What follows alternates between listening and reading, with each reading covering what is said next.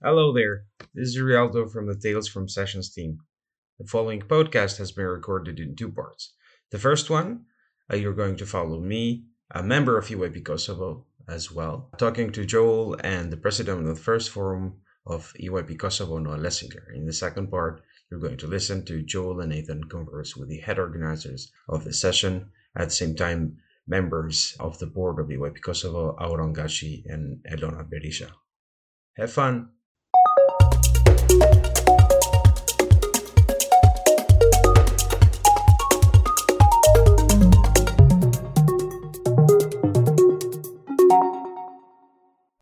Because of what we're trying to um, now not enforce but apply as as many of the good things from the EYP network as a, like in, into the young society that we are. Like uh, Noah saw it for himself. The people are very young. The delegates are very promising. So even though you know EYP seemed seemed a bit alien to them in the beginning, just like it did with us, but Mhm. like at least for me, I mean, in it Albania, is. Yeah, but back when I was in Albania and I was introduced to EYP, I I was part of one or two similar things. But then, like in Kosovo, the culture is mostly debate clubs. So when EYP was introduced, people saw it as a an actual competition of schools going there to debate about stuff, but not you know MUN style or moot court style or I don't know, but you know European Union style, whatever that is. But yeah. Yeah, I guess there still are. I'm kind of talking out of my ass here because I've never been to an EYP Germany event. Disclaimer, disclaimer. But like you hear it from these sessions that they have like super competitive atmosphere where schools send their best so that they can be sent to the IS, and I don't know. It doesn't sound like my EYP. I just made this experience in Portugal and in the UK where delegates are super competitive. Like, and even what is it, Eurovillage is like super com- competitive, and everyone brings the best food and so much, so that for the rest of the session you have enough to co- to cover all the coffee breaks. But it's amazing because the food is delicious. It's- those are the Uh, most those- competitive delegates. Those are like the two. There's two things in the EYP where I think you should be competitive: Eurovillage and Euroconcert. Like Exactly. it- take me take take this organization away from the fucking Barbie girl Eu- Euro concerts and like bring like actually skilled people. I'll be very happy. I I I think I've been part of maybe two Euro concerts that have been actual concerts. You know, with talented people and the actual performances that were rehearsed, prepared, versed, and everything. And the rest were, you know, Like I, even like take back a part of what I said there. People don't need to be talented. That's not what it's about. This is like it needs to be culture on some level, not just like bunch of people going to jump around on a stage for no fucking reason other than yeah, their yeah, own yeah. fun That's that's what I meant. But but I don't think you know talent should be something because you can't go upstage and sing Aqua, mention an Aqua song or like uh I don't know. But besides Barbie Girl uh, or an Are ABBA song. other Aqua songs. Yeah, there are a couple. I I was brought up listening to that Europop, Eurodance craze. Oh my god! Like right, you're- right now, you're like the lyrics of "Roses are red, violets are blue" and are in my head. It's a song by Aqua, so I'll have to Very center my thoughts. um, yeah. What was I saying? Yeah. So you know, jump on the stage, sing to that, but at least do it good. Because when you know people go there and they sing, what's that other song they sing a lot by by Vance Joy, Riptide? Everyone loves to sing Riptide in EYP Euro concerts. No one Ah, knows how to sing it. so nothing against the song. I have nothing against untalented people, but there's talent and there's not talent. yeah.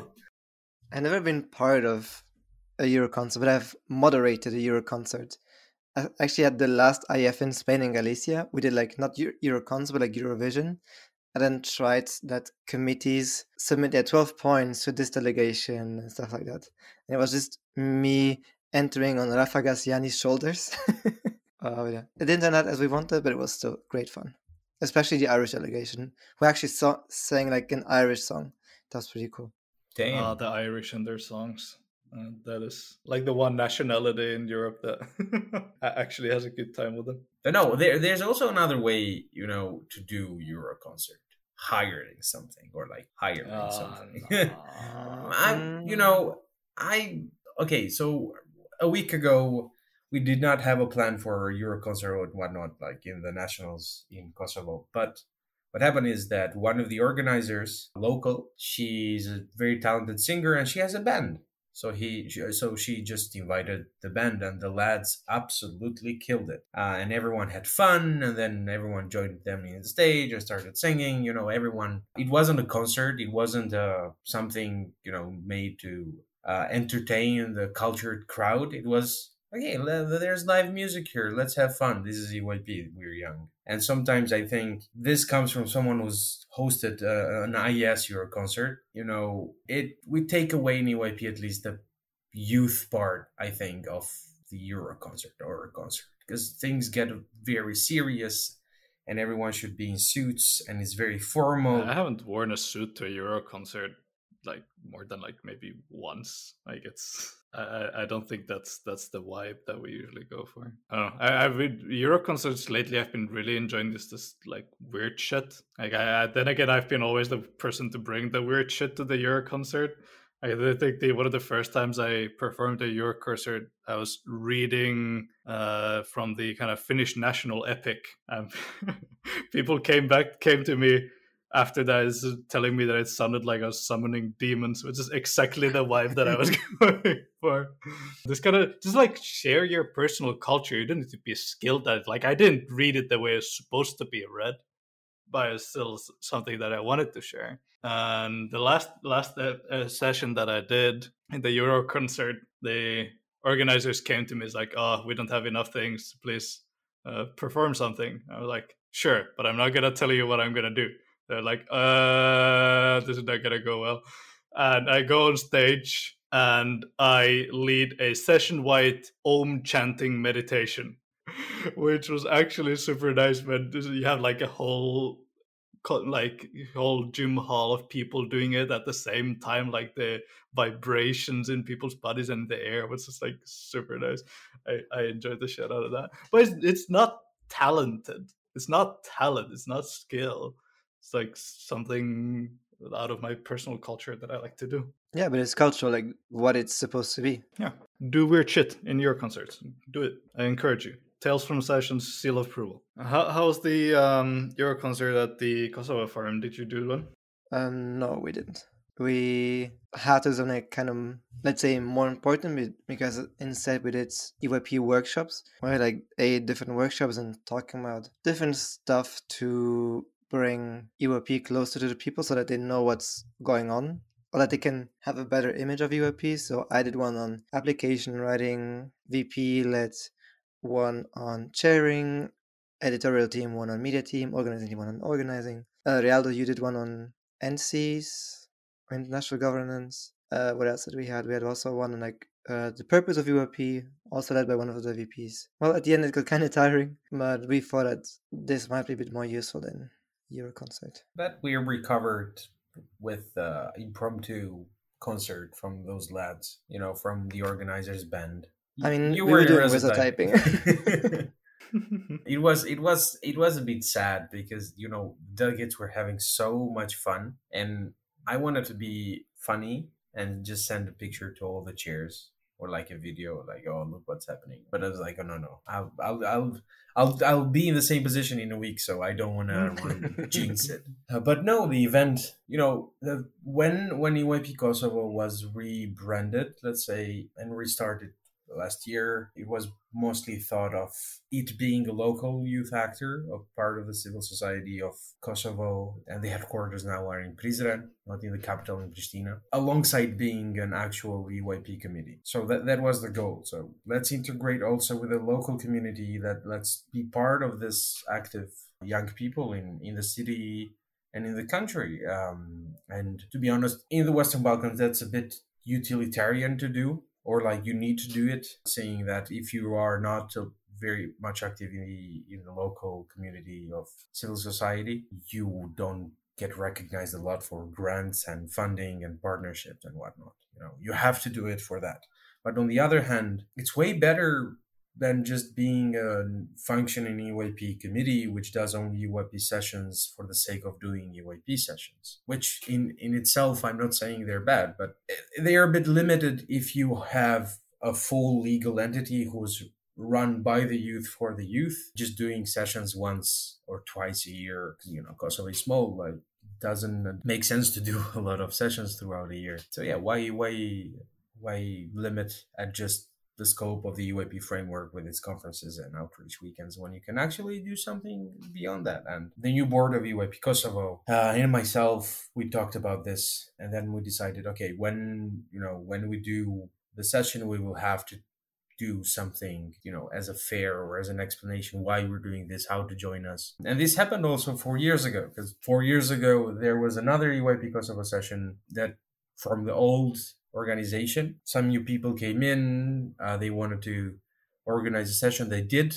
But unfortunately, the board that was present then was not the most competent or interested. So, you know, it faded out a bit. And actually, EYP Kosovo was, I think it's the one of the few or even the only uh, NC to be derecognized from the BNC I think, because there was a proposal made to derecognize EYP Kosovo and then it was voted down you know, I was trying very much to, uh, you know, because for me it's a bit weird having presided EYP Albania and then I went to EYP Kosovo. Uh, I was trying to think about, okay, how do we do this? You know, how do we take the values that we have as an EYP organization and also expand them beyond, you know, alongside our, our scope as an EYP committee? Uh, we do this thing in the local community. How can we better integrated. And I was failing to find things from my experience in EYP Albania because we weren't doing that much of a thing. So I don't know how is it like in in the network right now. Maybe maybe you two know a bit more about this. It would definitely serve to any listeners or especially listeners from EYP Kosovo, Bulgaria, Hungary, Malta, and Moldova. Can you go back to your question? I'm not sure if I understood it. no, no. Is there any um, you know any way that NCs right now in the network do active citizenship beyond EYP sessions.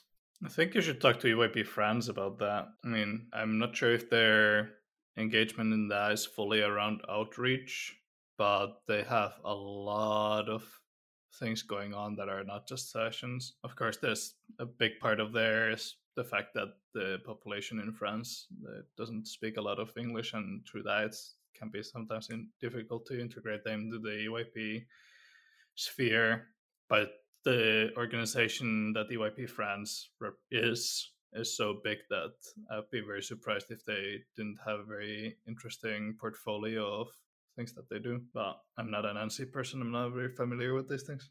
I say from my NC that and at least I'm not aware of any. Like we have like an MEP that does like a town hall meeting or something. We share the information, like not that we ourselves organize something. Um, but I think it also is due to the fact that we're also small and see we're also struggling to get people. Uh, like after one or two NSCs, you've almost reached the whole country. At least the span between like 16 and 18 year olds. So it's also quite difficult. No, but it, you know, it must have been especially interesting for you uh, returning as a as a president for the Nationals of Kosovo. You know, following a bit uh, from the history of EYP Luxembourg. I think you were uh, were you in the first ever session of EYP Luxembourg? Uh, no, at the second one, but not at the first one. Okay, yeah, but yeah, how how hmm, you've seen EYP Luxembourg change? How would you see, you know, now that you've seen EYP Kosovo, no, not just seen, but actually been an active part of it establishing itself? How do you see this small NC reaching out to more people in the country via the EYP framework? Mm, I mean that we had a lot of international delegates as well to like fill all the spots, and I think what EYP Kosovo did different is that we only focused on like Kosovo because like in this case it made sense that we only try to get Kosovan delegates because well we wanted to establish NC in Kosovo and find people who can like continue the NC, who will be future board members, future officials at other session. But I think that now we have like a very solid basis. And what I think makes it for UP Luxembourg in comparison a bit more easy is that it's more accessible, like to get there, but also for us to go abroad. And I think that's the biggest challenge for EYP Kosovo that, yeah, your members are basically not allowed to go abroad. Like not from NC, but like you know from the country. So yeah, so it's also difficult to like spread the word about EYP Kosovo nationally, but also internationally. I mean, Dua Lipa shouted in her concert recently. yeah, let us free. So, uh, so yeah, you were there. Oh, but no, you were with us the night. I miss Dua. Yeah. No, no, it's actually it's it's it's very it's very true. So far, I've maybe heard once or twice this accessibility to EYP in terms of travels from Georgia, Azerbaijan, Armenia that are pretty far, but those guys mostly those people mostly don't have the funds to go travel you know in europe or you know takes too long to come like flights 18 hours and and such and such. But with kosovo it's it's something different. It's like they, we don't have visa uh, liberalization with the with schengen area. So um, you know flights to pristina the direct ones at least are not exp- that expensive. And you can go to you know half of european union with cheap tickets. But what's expensive is that visa. So so yeah maybe, maybe it's a head scratcher for any gb members or the io and when we talk about inclusivity accessibility to EYP and everything especially um, travel reimbursements? Travel grants. Yeah travel grants. Especially in terms of travel grants maybe not just for kosovo which is you know politically isolated but also for faraway countries to have you know some more more more support and i mean uh, i'm sure they already have like extensive frameworks that they have tried out on those kinds of ideas but kosovo is so new that it's not really familiar with that. A lot of the places that traditionally, from what I've heard from the network, that have visa problems are places like Belarus and Ukraine that have very decent connections to Europe in in, other ways. I think when it comes to this kind of what, what we try to attract as future members, there's also the interesting case of EYP Denmark because I I was a chairperson in the first session that the EYP Denmark did. And my committee had zero Danish delegates, which is a fun co- correlation. Well, not necessarily a correlation, but a fun fact combined with the thing which happened later is that, or even happened at that time, is that the board members of EYP Denmark were not Danish either.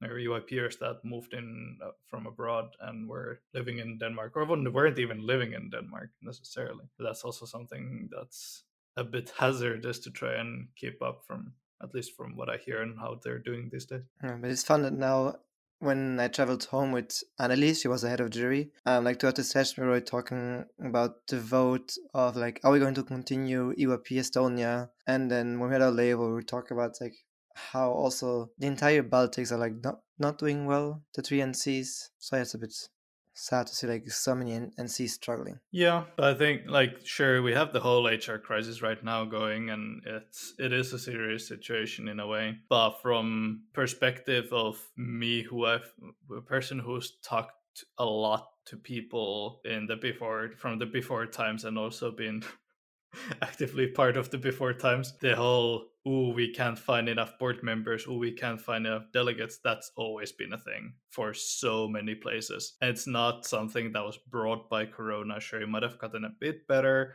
in recent years and in contrast to that it looks more grim but the struggle of trying to find people to yeah, who are willing to do unpaid work and crazy amounts of it for for board work especially it's uh, it's a struggle that's been there for decades uh, with the EYP and it's not something that's gonna suddenly crash the organization now. No definitely. Yeah I, I kept i kept thinking about the fact you know uh, because Annelies did mention this at, at the session about you know this vote to continue EYP Estonia or something. I don't know the details, but she said that we might not exist very soon. And I kept thinking back to the fact of, for example, EYP Latvia that just did an IS. Every person I've ever met in EYP, I haven't met everyone from EYP Latvia, but I've met most of them, I feel. In EYP sessions that I've met from Latvia were there. And I kept thinking to myself, okay, what, you know, what if I did this in Albania when you know I was there in in the NC. It would take all of our members to do an IS, you know, back then, and then I kept spiraling like, okay, but what will happen now after an IS after they've exacerbated all of this money with an IS and all of this effort? will this be like a crowning achievement and then we like do we actually get you know more hype around this more support from the local and you know regional funds and whatever uh, local media representation spread the word and whatnot. But yeah you, know kept wondering is it worth it to make this huge EYP events just because? Or or you know is it is it worth taking the risk or is it better to do small small sessions spread you know throughout time? And you have enough delegates and officials for that. That's definitely not a clear cut question did you guys like know each other before like the discussion about this session, or is it the first time that you guys have all met as well? Like we met each other in an EYP setting, but uh, the story of ha- how we actually met each other is a very long and tricky story. Go for it, man. uh, okay, there's drama involved. I've got my tea ready. Let's do this. So yeah, by uh, Elona, I think started getting involved more in EYP, and she wanted to do a digital EYP session in Kosovo. And she had reached to the board or to the old board of this organization a couple of times but she had gotten no response. And then she goes straight to the io and the io reaches out to the board and i get even though i was not part of the board i get a message from the president of the board and she says can you go and meet Elona and I'm like, yeah, I guess I can do that. and I go and meet Elona. But actually, I was supposed to discourage Elona from organizing the digital session, but I ended I ended liking the idea so much, so I couldn't do that, and then that kind of started the whole. Also, but she's gonna say something else about. I remember very well that before meeting Auron, like the day before, I prepared everything, like the logos, the vision, the questions for the applications, and everything. Everything it was ready. It was in a file. And when I met him, I like I went there to the meeting with a file, very looking very important. And I opened the file and told him, okay, this is the logo, this is the vision. Please read it, blah blah blah. And he was like, yeah, you know, it's good, but why don't we do a physical session before in the middle of the pandemic? Because he didn't know how to dis- encourage me. And I was like, but bro, like, are you mental? like, what do you, like, how do you think that you can do a physical session during this time of the year? But then, like, I don't know, we saw that we were on the same side, kind of. And we both wanted to reactivate EYP Kosovo and uh, yeah i mean we had a couple of ups and downs let's say but in the end we managed to like restart it even in kosovo here as an organization which was at the beginning the most problematic thing. And then with the network and also with the governing body we like reactivated in the whole network as well so yeah. That's cool that's so funny. Like when I, when I heard the beginning of that story, what what it kind of reminded me of is those classic uh, American like hitman films, where there's this assassin that is given the picture of someone they have to take out, and they start stalking them. But then they get to know them. They're like, "No, I can't do this. I can't fulfill my task," and they end up like working with them to take down their bosses and all of this kind of stuff. It feels like a slightly less dramatic version of that. Because I saw the project, I saw Expand Your Universe, and I kind of really enjoyed the concept of a digital session. So then we started working together instead of discouraging each other. So now it led up to a physical session. See, we did that too. What? So you so you did a, a digital one, and then off the back of that, you then decided, you know what, we should actually also organize a physical one now that we've learned so stuff from here. Basically, the main idea was that let's organize a digital session since they're very in right now and somehow let's see how it functions with EYP Kosovo and how many people are interested.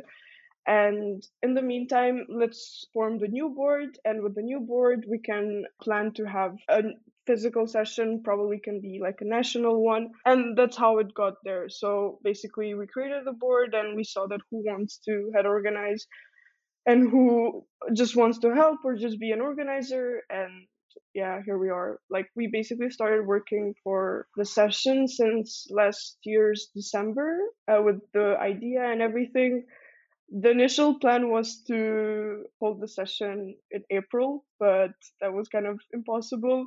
So then we had to change the dates to August. But I think it had it, its good sides, but also a bit of its bad sides. But I do think that we did a pretty decent job. Nice. This sounds like this is a bunch of juicy NC drama on the background of the of this session. This uh, I don't know. I mean, yeah, I guess. I mean, in fact, we had we organized two digital sessions before we decided to move on with the physical session.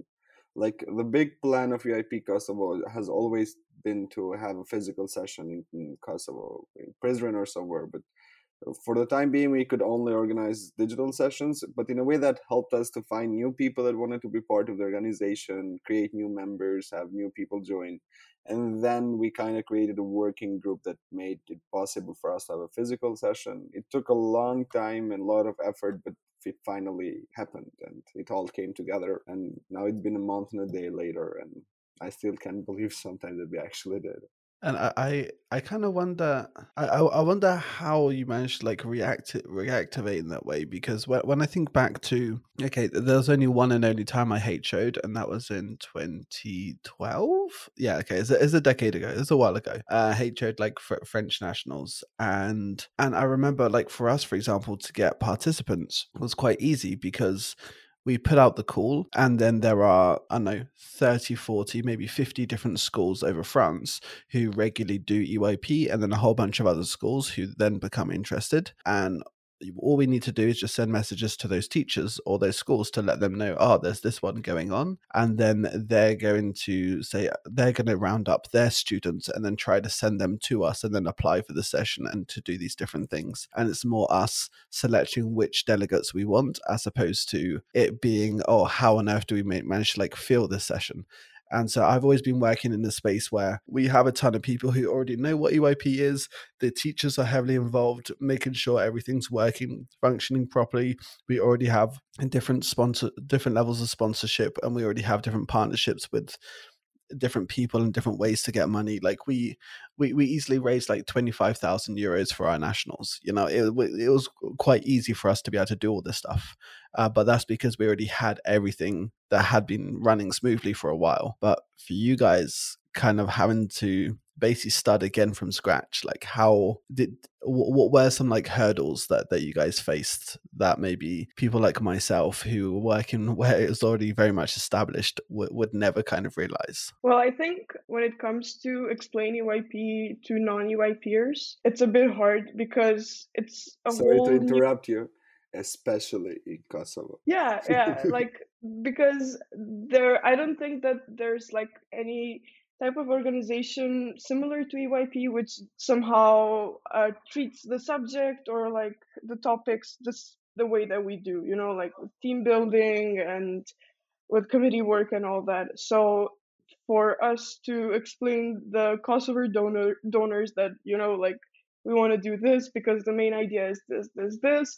We had to somehow structure the words very in a very easy way so that they can understand it. But for example i remember in a couple of meetings with the people that we met some of them also studied international relations. So like they kind of got the idea much easier which made our job easier as well but um, example with uh, the regional anti-corruption initiative, they already had worked with other NCs, especially the uh, the Western Balkan ones. So they knew what was going to happen, and it was easier for us to explain to them like our vision and what we want to do and how do we want to do it and the venue and everything. So. But when it comes to like our uh, also big a big problem for us that we had no partnerships established because this is a new NC that got recently created. I mean, we are still only an initiative so we had to work on creating new partnerships with other NGOs and other mm-hmm. organizations that in a way that they send us their members. And then we also had some partnership with the school where we did the session.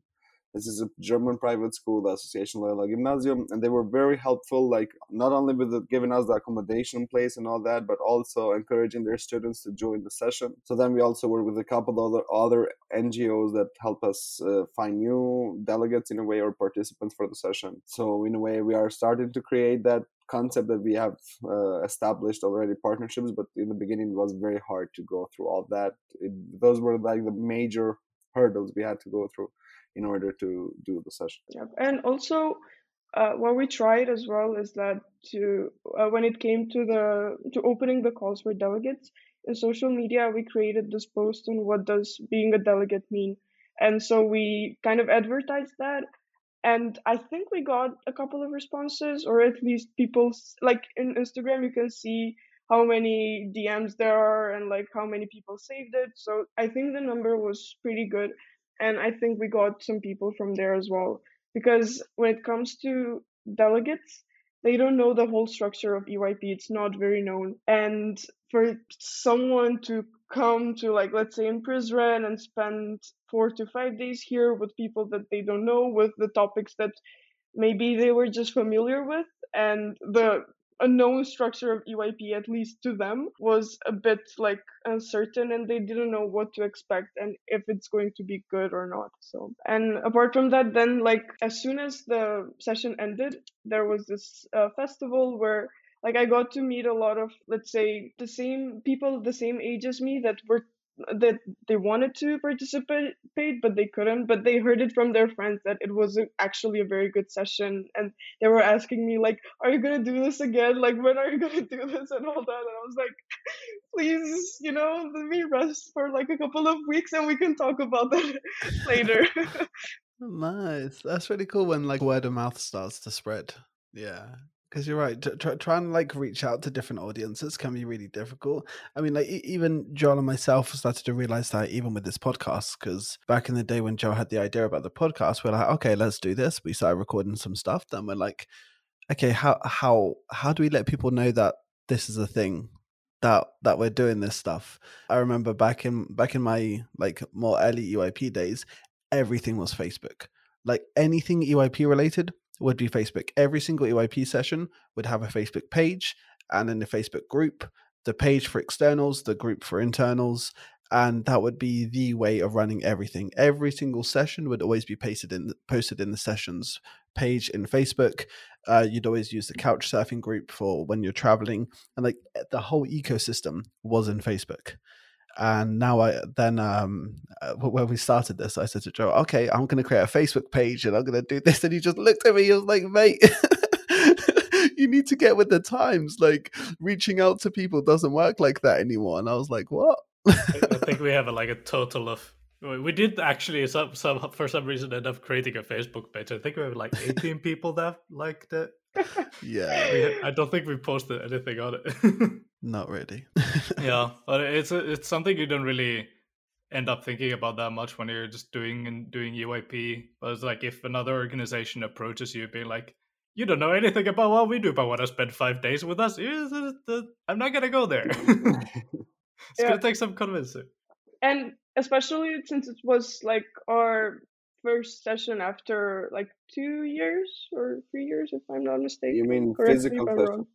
Yeah, yeah physical session last one was in 2018 in uh, Prizren as well in November 2018 yeah so like there was a huge time gap during those two sessions so people even if they were participated in the Prizren uh, 2018 still like there was a big time that EYP was seen and all that so you know to gain the, their trust was a bit like of a more of a challenge and especially to the parents because we had like most of our delegates were underage so we sometimes had to even contact their parents to be like we're yeah. safe you know like our intentions are good and all we want to do is you know create networking and have fun and try to learn something new and all that so plus something that is always funny to me is when you see the reaction of the first time delegates especially people that are from kosovo because they are slightly more how can i say this? More conservative i'd say. And when they are first uh, uh, is uh, like uh, see the games that we play in EYP and they're like and i had people first day of the session do you guys do this constantly? Because this is a bit weird. And i'm like no no this is just the beginning. Give it some time and you're gonna enjoy it. But in the beginning they were like this what's that game? That feels so weird. I had like delegates come up to me and I was like, just give it some time. I felt the same thing when I was in my first session. Just give it a little bit more time and you're gonna enjoy it and you're gonna love it. And but th- that's the first reaction. Like it's a bit weird to outsiders. Like they don't understand the concept of games and the, all that that we do. So to to see all of them like kind of get more involved in the spirit, that was something that for me is like the best uh, best feedback you can get to have someone that comes to you and complains about a particular thing and then later on you see them doing getting themselves involved in those games i think that's the best feedback you can get Yeah, because it, it it does seem it does seem very cultish. I mean, from the outside, you look at these people, you're like, okay, do I need to be worried? Do I need to call some kind of authorities? What's going on here? It's pretty cultish from the inside as well. True.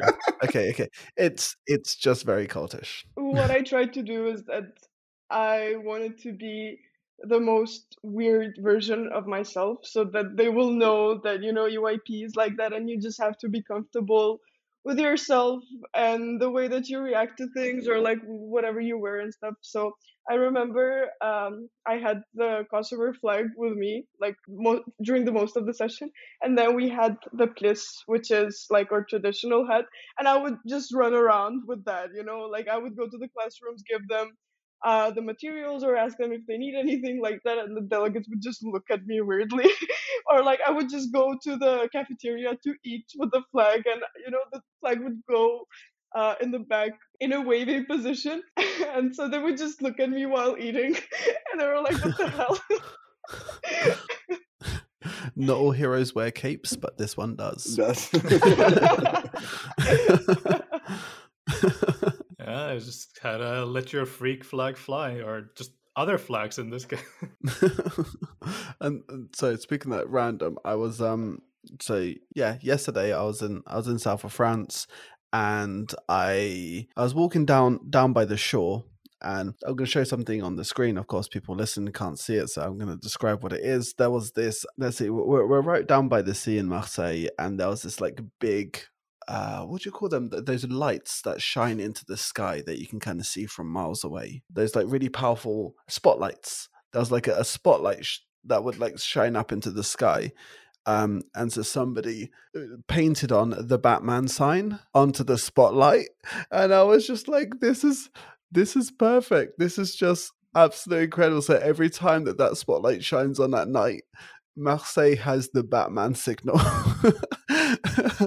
in the sky, and I kind of thought, you know, th- th- th- these are like really cool signals to have, and maybe that's something we should bring into EYP sessions, where you know, when when you uh, in the evening or something, if you need to call an auger, or if you're done with something, or or whatever kind of communication you need to pass across, we could have different versions of the Batman signs with spotlights that just shine up into the air. I mean, good idea, but like for us, if we do it in a customer session, it like you need to remind the delegates like ten times that you know be careful of the spotlight because there's like important announcements there.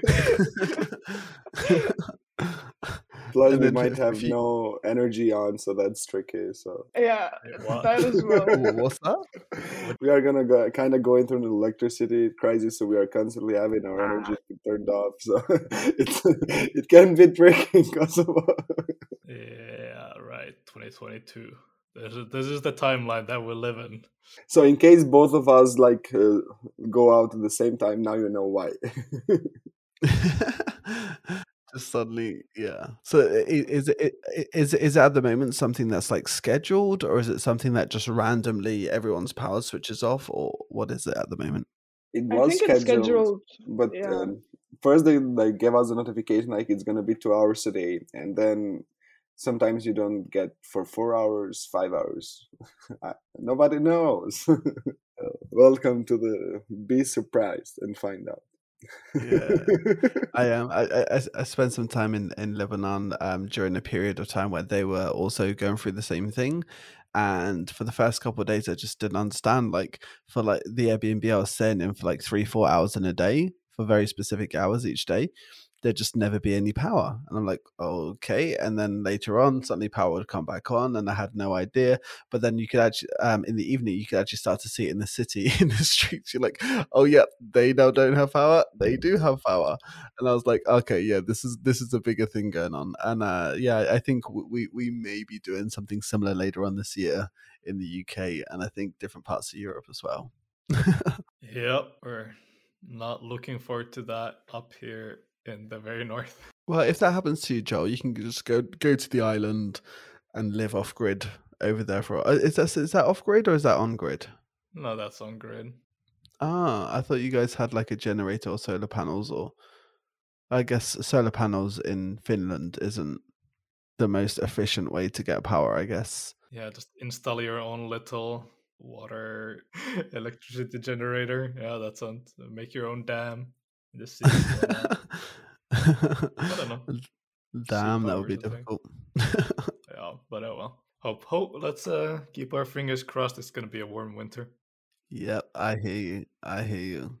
Uh, so, um, I, I remember, especially last year, me and Joel were having lots of conversations about how how people were used to organizing in person sessions all the time, and then suddenly they had to adapt to the online stuff. And we may have shat a lot on a lot of stuff that was going on. But yeah, we were talking about that adaptation from we doing in person things and now we need to rethink things a new way for the virtual world and trying to get used to that. But I guess for you two, it was kind of like the opposite. It was that you did two virtual sessions and then you had to shift gears to get yourself back into the in person. It's like, how was that like shifting gears part? Well, um, I kind of did a lot of digital sessions like maybe 15 to 20 or what? something.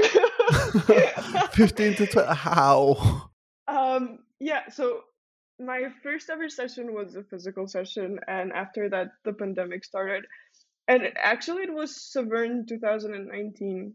I was a delegate there. Like I don't know how did I end up there, but yeah. and uh, then the pandemic started and like the io organized the first ever digital session. I liked it.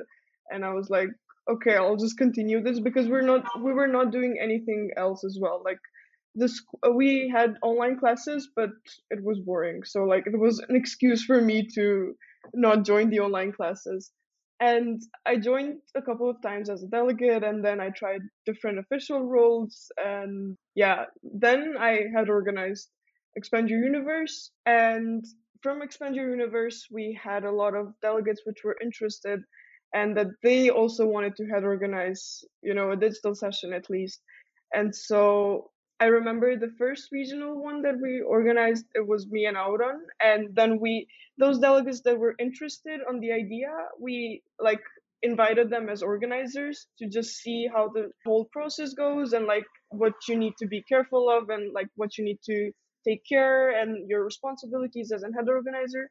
And then Maida and Dion, uh, they were our like delegates and also our organizers. They had organized their own session, which was, you know, like proud feeling somehow yeah because you see someone that started EYP because of you and because you know like you worked hard to achieve that and to have an impact on someone and seeing that you actually uh, had an impact and a positive one of course just makes you feel good and just makes you feel motivated to do good things in life so nice. and then uh, for me i uh, joined Ankara IF as an organizer, uh, where I also met Yoel for the first time. And there, like, one of the reasons that I also joined was just to see how organizing runs in a physical session. Because, like, I had the experience from the digital ones, but from the physical one, not so much. Like, I have to be honest. But it was a very, like, uh, it was a session that I got to experience a lot of stuff and to create an experience based on that and it helped me a lot for Prizren. Like, you know, I would just see something and I'd be like, okay, I'm gonna try this at the session or I'm gonna do this during our session and blah blah blah. So yeah. For me personally, during the digital session era, I was not very actively involved. I was only involved in EYP session, EYP Kosovo sessions, because in a way we had to do that as the new board and we were trying to revive the organization and have more activities going on. But for the rest i was not very because for me a digital session doesn't give you the very EYP session feeling because for me EYP has always about been going to a place meeting new people hanging out with people that kosovo in kosovo you normally don't get to hang out with because like i said we cannot travel freely and you have a lot of restrictions. So EYP in a way was a mm-hmm. place for you to meet people that come from different countries countries you would normally not be able to visit. But in a digital session that's all from a laptop screen and for me that was not it. That was not the EYP feeling that it used to be in the past so I was only involved in EYP Kosovo sessions, so not like some people that had like 30 se- digital session. I was like way, less digital sessions.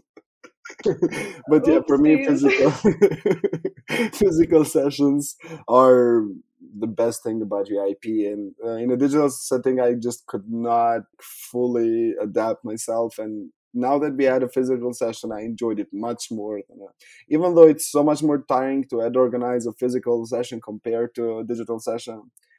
Uh, when you see all of that in a way coming together before your own eyes and not just in a laptop screen, it all made sense and it all made it all that hard work and all everything like being worth it because you actually see something. But in a digital setting, like it's very tricky for me. I don't.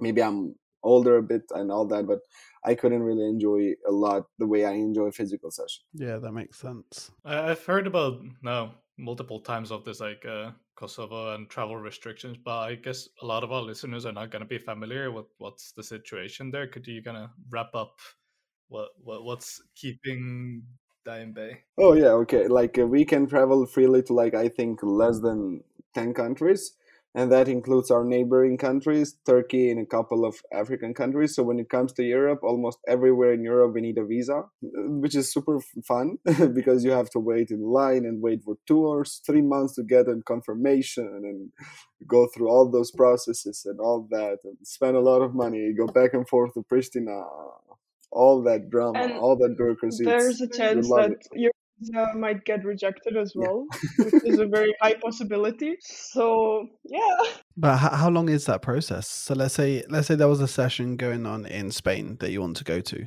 Um, how long in advance would you actually have to start that whole process? uh, when it comes to Spain, it's very tricky, like super tricky, because Spain does not recognize Kosovo as an independent country. So if you were to be able to go, because Realdo actually wanted to invite me to the Iberian Forum. And I was like, bro, with all the bureaucracy that might go on, I just am not up for it. And that's why I, I in a way, I got never got involved with Iberian Forum because you might never, because uh, Spain does not recognize us, you might not be getting something that because they give you like another document that they put the visa there and you have only used that. You cannot use your kosovo passport there and it's very tricky to be able to visit spain or greece or cyprus or romania slovakia. Those are the five countries in the european union that don't recognize kosovo. So for example even when there is a bnc like i couldn't go even though I'm the president of EYP Kosovo, Eliona has always been the person that goes because she lives in Hungary and she has a visa and the all that. residence permit, yeah. And for example, if you go in Kosovo to the German embassy, there is absolutely no way you're gonna be able to finish things fast because almost everybody is applying for a German working visa. So the lines are furious and you have to wait there for a long time. So that's why I've never been able to join the BNC like physically. It's very tricky when you are from a small country in the Balkans. Yeah, and it, it, it's something that we don't think of that much. But um, I, I've made it part of one of my trainings that I do, where um, one of the kind of group work questions people have to go through to try to solve is how many countries are there in the world, and then you kind of like split people into different teams, and you give them access to the internet, to Google. You know, you allow them to do as much research as possible, and everyone will come back with a different number because it's like, well. From from from which base are you are you deciding ha- which countries are there which countries aren't? Are you looking at the ones that are part of the UN or are you looking at the parts that are recognized by this body or that body? Because every single body recognizes a different amount. And then on, on that level you look at it and you think okay this is so weird. But then on a practical level it literally means like if if a country doesn't recognize you then you don't then yeah like you said like travel and like practicalities or if yeah, it just becomes an absolute nightmare, which is annoying because the other way is so easy. Like I remember I was in um I, I, I was in Skopje and I wanted to go to Tirana. And I thought, well, you know what? I'm actually going to take a little detour and just grab a bus to go through Pristina and say hi a bit and then kind of carry on heading through. And for me, it was easy. I didn't have to think about anything. I just got on a bus and I went through and I used that classic, like, Western privilege just to kind of sh- show the passport and, and cruise through. But like that's nice. literally but then that, that that's just like not the case like for you guys as you're explaining there yeah yeah like i got to kind of experience the privilege for a bit when i got my residence permit you know because what i've noticed in the airports within the eu like whenever you have all your documents there's like a whole another line and you don't have to go through 15 security checks and everything. But whenever you come from a non eu country to an eu country like they check everything your bags and your documents they look at you like five times. The last time that i went to berlin for the diversity lab so like i have this tendency to dye my hair every five months for some reason. I don't know. I think it's a phase. So at that time my my hair was red and like in the passport i had brown hair. And the police officer just looked at me like five times at least you know and he asked me like what are you to do here? And for how long do you plan to stay? And what are you going where are you going to go after? And all those kind of questions. So yeah. Yeah. So all you privileged Europeans go to Kosovo. They can't come to you. I mean, we have been like part of the idea that we like our country has celebrated the idea that we are finally going to be visa free for like six years now. So every single party that it's in the, in the government, they are saying that we are super close, we are going to get it done, but it never gets done, and we are constantly living with the consequences. got, got my fingers crossed for you I mean, And the worst thing is that I was born in Germany. I could have had a German passport, and my dad was like, "No, you don't need a German passport. Go back to Kosovo." and I was like, "Okay, bro, thank you." the best decision ever yeah, definitely, such a great decision.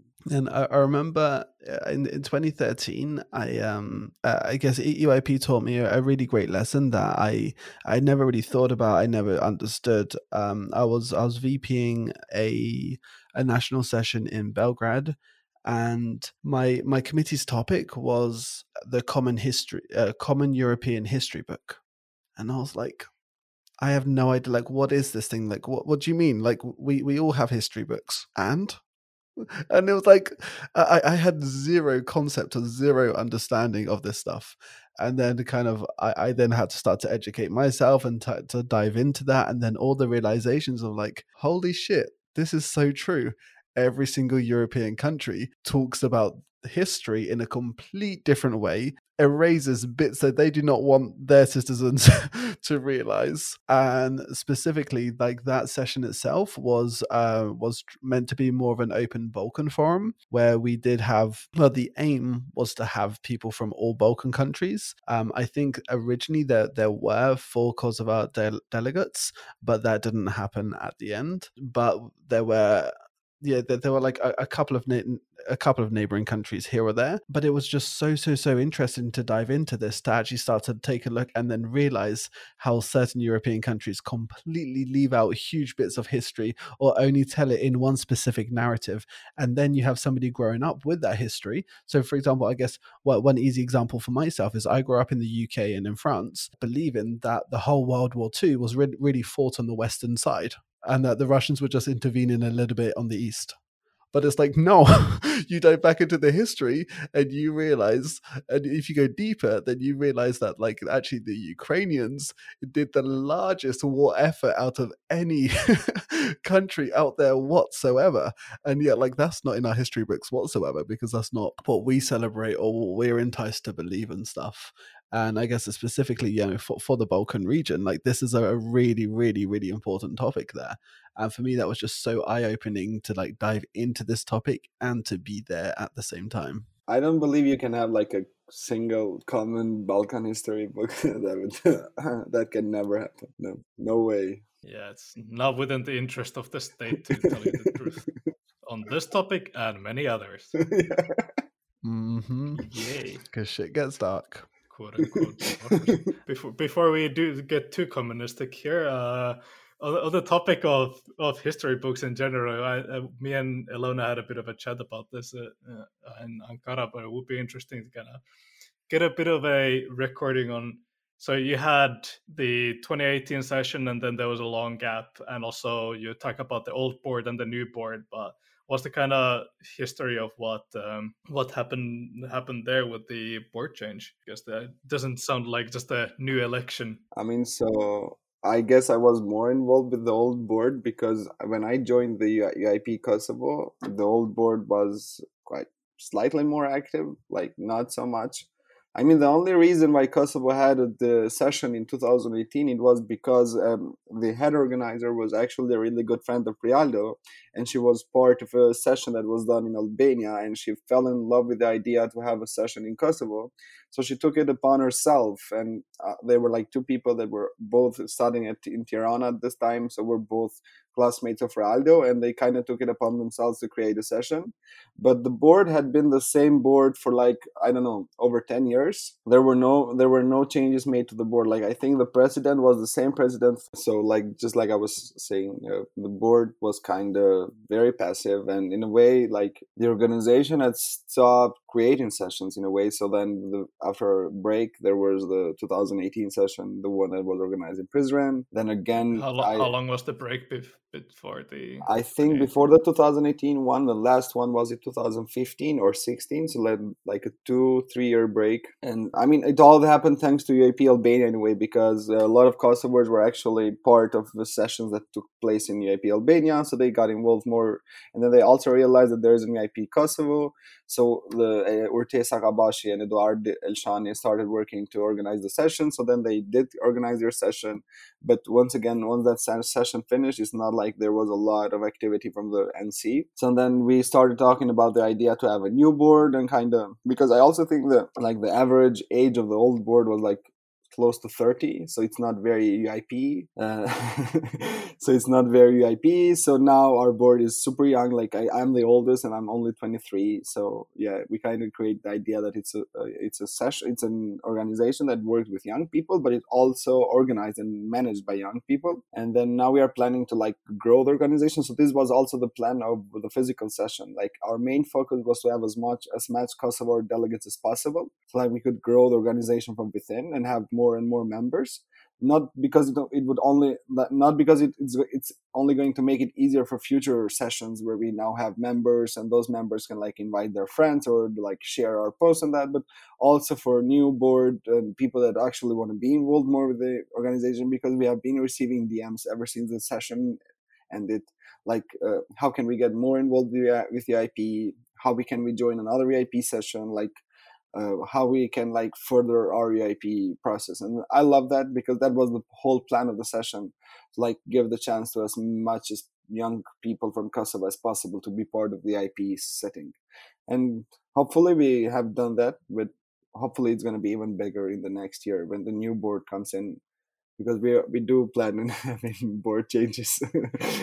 I don't plan to be a president for a long time but yeah, that was that is what was going on in Kosovo.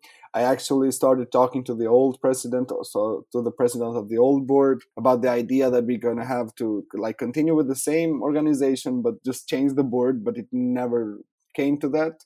So then we went to the governing body and to the international office, and we were like, can we just like start something from the beginning? And they were like they gave us the green light and then we went ahead and uh, created the new organization. We got recognized by the governing body and the international office and then we started having like the digital sessions and then we did the physical session this year. So in a way it was also because Elona was there because me I was like going through I wanted to go through the board, like the board of the old organization, but she decided to go straight to the international office. So that was a blessing because it gave us a direct access to how they thought we should handle it, and they gave us their support, which was very needed because we were very new NC and we didn't know how to handle all the details and all that. But then, with the help of the governing body and the international office, we it made our job much easier and we were we managed to create the organization from the beginning have a new board and have a new concepts new ideas and yeah i think it's better now I, I hope so. I, I cannot say for sure, but I hope it's better now, and I hope that it's going to continue to get better and better. Like when we have more members and we can organize uh, physical sessions every year, and like mm, hopefully we can. All, we're also planning to now to apply to become a full member, so that's also part of the works for EYP Kosovo. So that's our next step, and hopefully it's all to go smooth from now on. And a funny story for uh on how I got in contact with the IO is that it was the summer academy 2020 and it was held digitally and there was this part on the program which was like hanging out with the io and since i was like a digital baby and like an EYP baby i didn't know what io meant. So i was like okay like you know i'll just join. Why not? And then as soon as i joined i saw that on zoom it was like international office and i was like okay.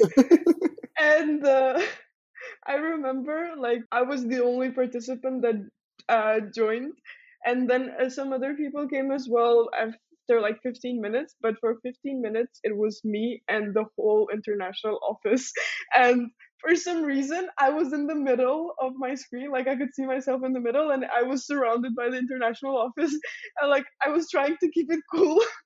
but at some point I was like, uh, and then they asked me about EYP Kosovo and like what is happening. And I said, honestly, I don't know. and um, I was very interested in organizing a digital session at least, or like just to reactivate it for a bit. And then they connected me with a governing body, which was uh, Nikola Popovic. And he helped me a lot with the governing stuff when it comes to the network and then to get in touch with Auron as well. We tried to get in touch with the board, uh, with the old board at that time, but there was no success in it. But then with Auron, like thankfully things went on the good side, and so then we were like working to find a good solution in that sense that you know EYP Kosovo would stay and we wouldn't have we wouldn't have like any legal problems or anything like that but it was better for us let's say to just start the organization from zero so legally in Kosovo, we were established in 2021, and but in like when it comes to the network, uh, we have the authorization to like the legal authorization as well. So it's kind of complicated, but yeah, funsies. Funny. Uh, there's also a funny story that officially we are not uh, we are not EYP Kosovo in Kosovo because the name European Youth Parliament Kosovo was taken because the organization right. still exists. So we had to get registered uh, in the Euro in the Kosovo translation of the name. So we are officially Parlamenti Evropiani të Kosovo, which translated means European Youth Parliament Kosovo, but we had to write it in Albanian. So it's Parlamente Evropiani të Kosovo. It's not EYP Kosovo officially. So everywhere, like our documents and all that, it says Parlamente Evropiani të Kosovo. Yeah, I'm sure that's the case with a lot of other entities as well. But it's weird because I think it also was handy for us because whenever we went to talk to someone about the session and everything and we were like okay we're the european youth parliament. And whenever they heard the word european they were like oh my god. Like you can get the sense that they thought that we're very important people. Because it's like european and parliament so like it must be something big Yeah, yeah, I've heard a couple of these stories of having to kind of re-establish the NC or EYP organization in a place where already an existing board or an existing NC exists. And for if if you guys have any experiences that would be useful for future people that might find themselves in a similar situation, like was there anything anything that you would want to share with those people? Uh, hopefully, they won't come in that situation ever. That's not a hopeful message. But I even if they do, I hope they just like do what Ilona did, like talk directly to the governing body, to the international office. Because when you see that you have a non-responsive board in your own countries and see, like, give up. You cannot change that and just go directly to the governing body. Because I spent two years trying to convince the old board to like go through a change and have new people coming in. It, it never panned out. So the way that Ilona did it was much better. We went straight to the to the source. we talked to the source and they they recognized us and then from there it made our lives much easier because we knew how to proceed and we proceeded in a way that uh, that also worked with the governing body like with nicola was very helpful if he ever listens to the podcast um, we are very grateful, grateful. of nicola and yeah. thank, we thank him so so much and uh, just want to say that like if hopefully not but if anyone comes across the same problems as we did is that if even i like the whole process will be very draining and tiring and you will feel like you want to give up. But like i'm glad i didn't because at one point i was like okay why am i even doing this? You know because if it's this hard then why am I struggle like why am I putting myself into this much of a struggle when you know it's like just an organization and you know there's other things in life as well and all that. But the sense and the feelings that and the experience that EYP gave me are something that I don't think that I will never ever be able to learn in university or like among other organizations at least. So like these might be dark times but then when everything just gets cooled down and you start doing sessions and people will be interested and you'll see that some of them are like aiming as much as you do or even more to somehow establish EYP Kosovo even more in that sense of making it even like wider in the network, having more members and all that. You see that the, those people have the same motivation as you, so you know it just feels good, and just as I said even before, it makes you feel motivated to do even better things in life. So yeah, just don't give up, even it's even if it sounds very cliche, I know, but still it's like there's this one spark at least that makes you keep pushing and you know at the end it just everything falls into its pieces so yeah and like from my side is like even if they find the people that want to establish an nc in a country where there's already an existing nc it's going to be hard it's going to be tough. It's going to take a lot of hard work and all that but in the end uh, like for example our goal was to like create EYP and give the chance to as many youngsters to be part of EYP settings for, because i believe EYP has been life changing and life changing experience for me but i guess for Ilona as well. And that was our goal always. And then when you all see all of that coming together like you see people coming there and actually making new friends and meeting new people you're like yeah it was very hard and it required a lot of hard work but it all makes sense now because we did this like with the session. And when you see all those people coming together because you decided not to give up on the idea that EYP kosovo should exist and there should be a EYP kosovo and then you actually see all these people coming together because of EYP kosovo it makes all the hard work so much easier and it makes so much more sense like when you see all of it coming together so if you are in that position don't give up because EYP is worth it. You're gonna make it. yeah, and I don't know, like whoever is listening or if someone is trying to reestablish their own NC or like for a country that didn't have an NC until now, like if you have any more questions or something, feel free to contact us as well. Like uh, we can provide you with information or even guidelines or I don't know, just share experiences. Because the best, the good part about EYP is also that there's like a huge network where you can share experiences and from those experiences you can get an idea where you know you, you'll be like oh maybe i can try this or do this or you can adapt that to your own NC. I think we have aired out a lot of drama today, so that should be fine for. It was barely any drama. I was, I was wishing for something more juicy. I, I mean, what do you want more drama than me and Ilona? We had organized two sessions together, but the first time I met her, I was supposed to like make her go away. yeah, that's just like a cute setting. It was like a movie scene. It's yeah. not drama. I mean, from my side, thank you so much for giving us the chance because as a new NC, this is very helpful for other people to know that there is an EYP Kosovo out there and there are people that are trying to revive the organization. So thank you very much for giving us uh, the chance to talk to you guys. It's very much appreciated. Yeah, I mean, I was trying to think of something that happened during the session but like the most fun part for me was maybe that we had a the first ever leadership meeting and like a physical setting where all of us were there was at 3 a.m. So that was like a core memory. And I knew that the session would be like chaotic in that sense, in the positive chaos, you know, that yeah, it would go smoothly and all that, but you know, since we were having a meeting at 3 a.m., I was like, this is the best thing ever.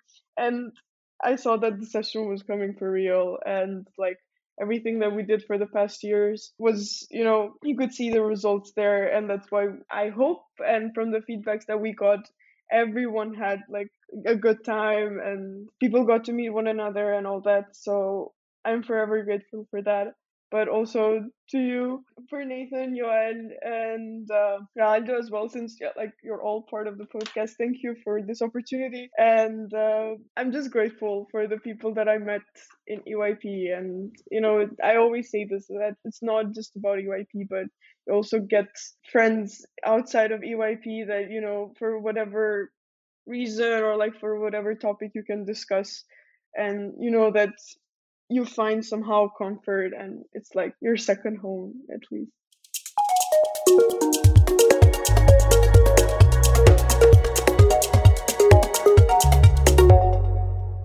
A huge huge thank you for everyone that was part of the session. Like the whole leadership extended leadership officials the delegates.